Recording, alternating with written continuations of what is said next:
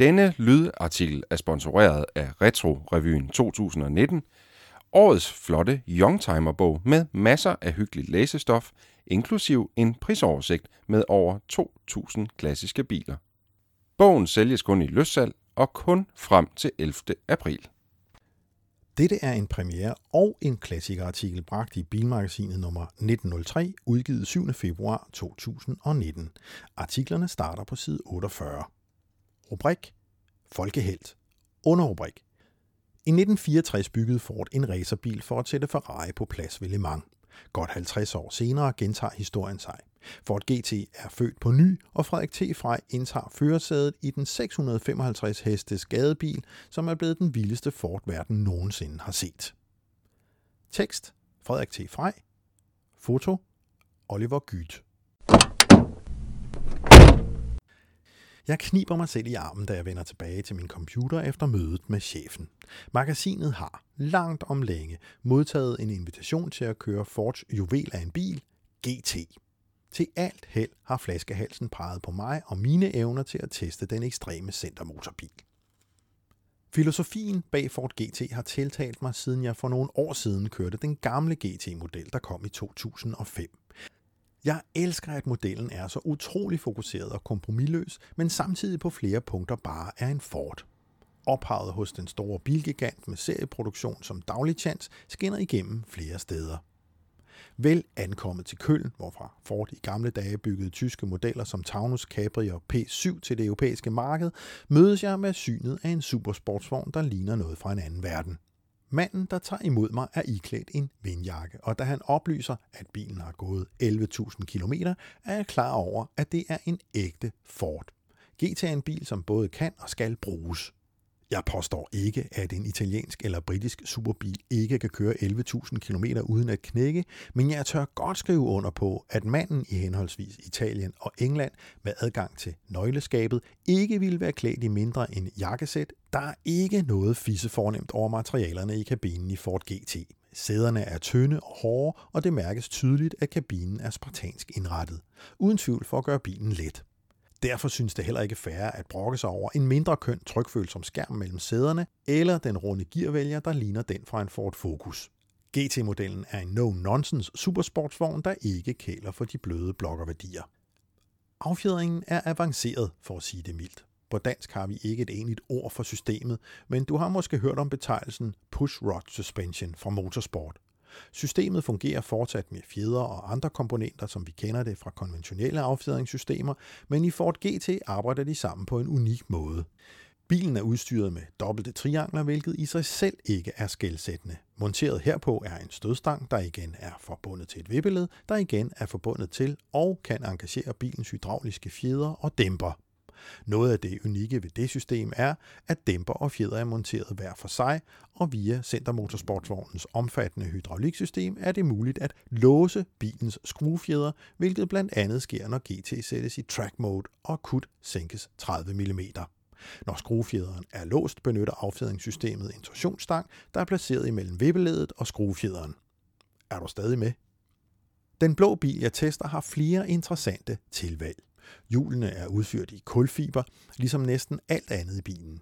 På vægtskålen sparer det supersportsvognen for 6 kg i alt. Detaljen her er, at der er tale om uaffjedret vægt. Til at montere de meget lette fælge er brugt hjulbolde i titanium. Hvor meget vægt de sparer og hvad de koster, må stå hen i det uvisse. Udstødningen er også ekstra udstyr. Den er lavet af Akrapovic, og meldingen er, at lyden er fuldstændig mage til Ford GT med standardudstødning. Igen er det gjort for at spare vægt. Styretøjet er styret af den samme hydrauliske pumpe, der tager sig af affjedringen og hækvingens op- og nedture, samt al justering af den øvrige aerodynamik. Meget af det hydrauliske system er placeret i bilens front, hvilket efterlader et bagagerum bag centermotoren på størrelse med et askebæger. Det er længe siden, jeg har kørt en ny bil uden elektrisk servostyring. Rettet kræver overarme, og i flere situationer virker det unødigt tungt. Men ude i byen og væk fra vinkelskarpe sving finder det hydrauliske servostyretøj sin berettigelse. Tyngden bliver nu assisteret, og måden rettet kommunikerer selv de svageste beskeder på er lækker. Nærm dig grænsen for grebet i fordækkene, og rettet vibrerer en lille smule. Klem yderligere på, og mærk straks, hvordan rettet stopper i sin vibration og bliver følelsesløs, som grebet forsvinder. Det spøjst udformede ret skal ikke drejes meget, da udvekslingen er hurtig. Det er en god ting, da skiftepalerne til gearkassen bag på rattet er monteret på selve rattet og ikke på den stillestående retstamme. Havde rattet kunnet drejes flere gange rundt, ville palerne rotere med og flytte plads mellem højre og venstre, hvilket kan forvirre, for skifter man nu op til højre eller til venstre, når rattet vender på hovedet. Kommunikationen kommer også fra andre kroge af bilen, og er du ikke klar over, hvad der foregår, må dine sanser være bedøvet. Under kørsel hører jeg bremserne raspe, diverse aerodynamiske vinger og paneler skifter position, og naturligvis V6-motoren med biturbo pruste lidt bag mit hoved. Ford GT føles stiv, særligt i det dynamiske køreprogram Sport.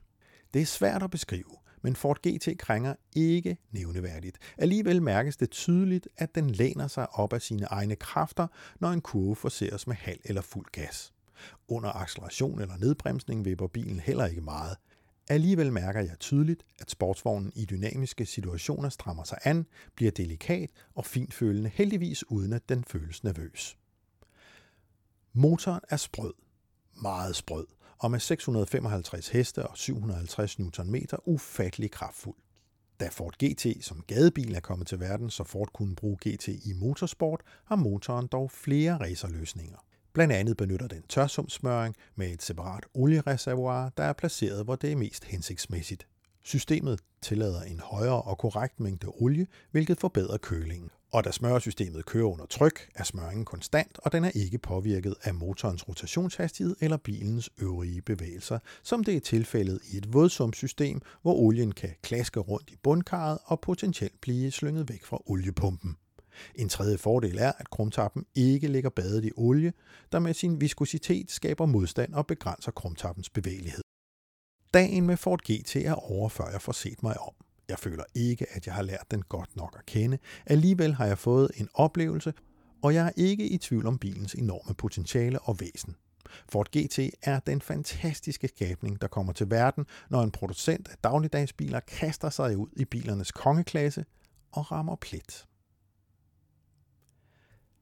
Denne featureartikel om den nye Ford GT følges op af en klassikerartikel om den originale Ford GT40 i samme magasin, Bilmagasinet nummer 1903, udgivet 17. februar 2019. Klassikerartiklen starter på side 54. Rubrik Genfødt original.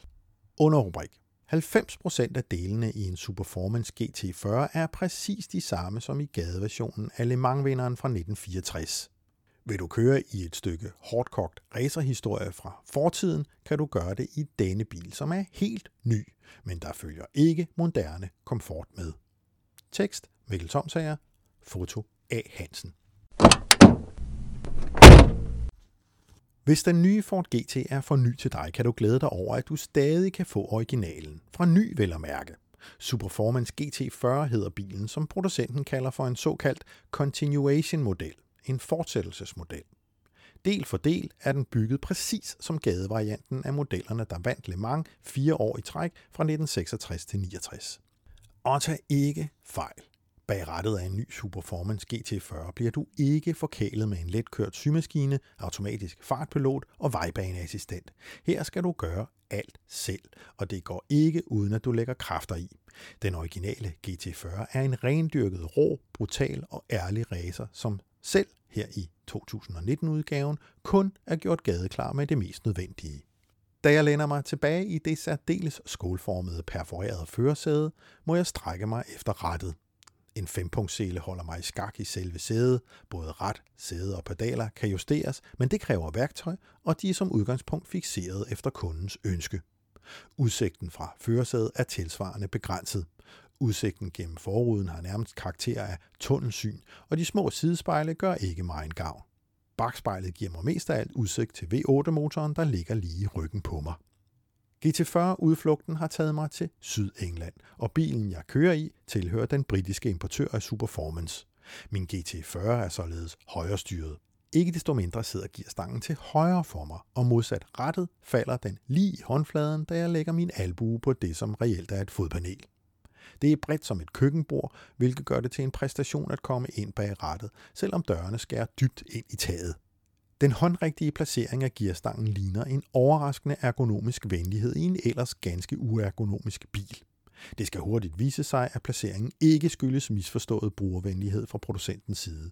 Det er simpelthen en nødvendighed, for at man overhovedet kan betjene gearkassen, så man skal smadre fra udveksling til udveksling med så hårdhændet vold, at det ville blive betragtet som herværk i en hvilken som helst anden bil. Det siger sig selv, at koblingen kan måle sig med et 90 kilos benpres i det lokale fitnesscenter. Om det så er speederen, er det en udfordrende on-off indretning, der kun betjenes i tierspring.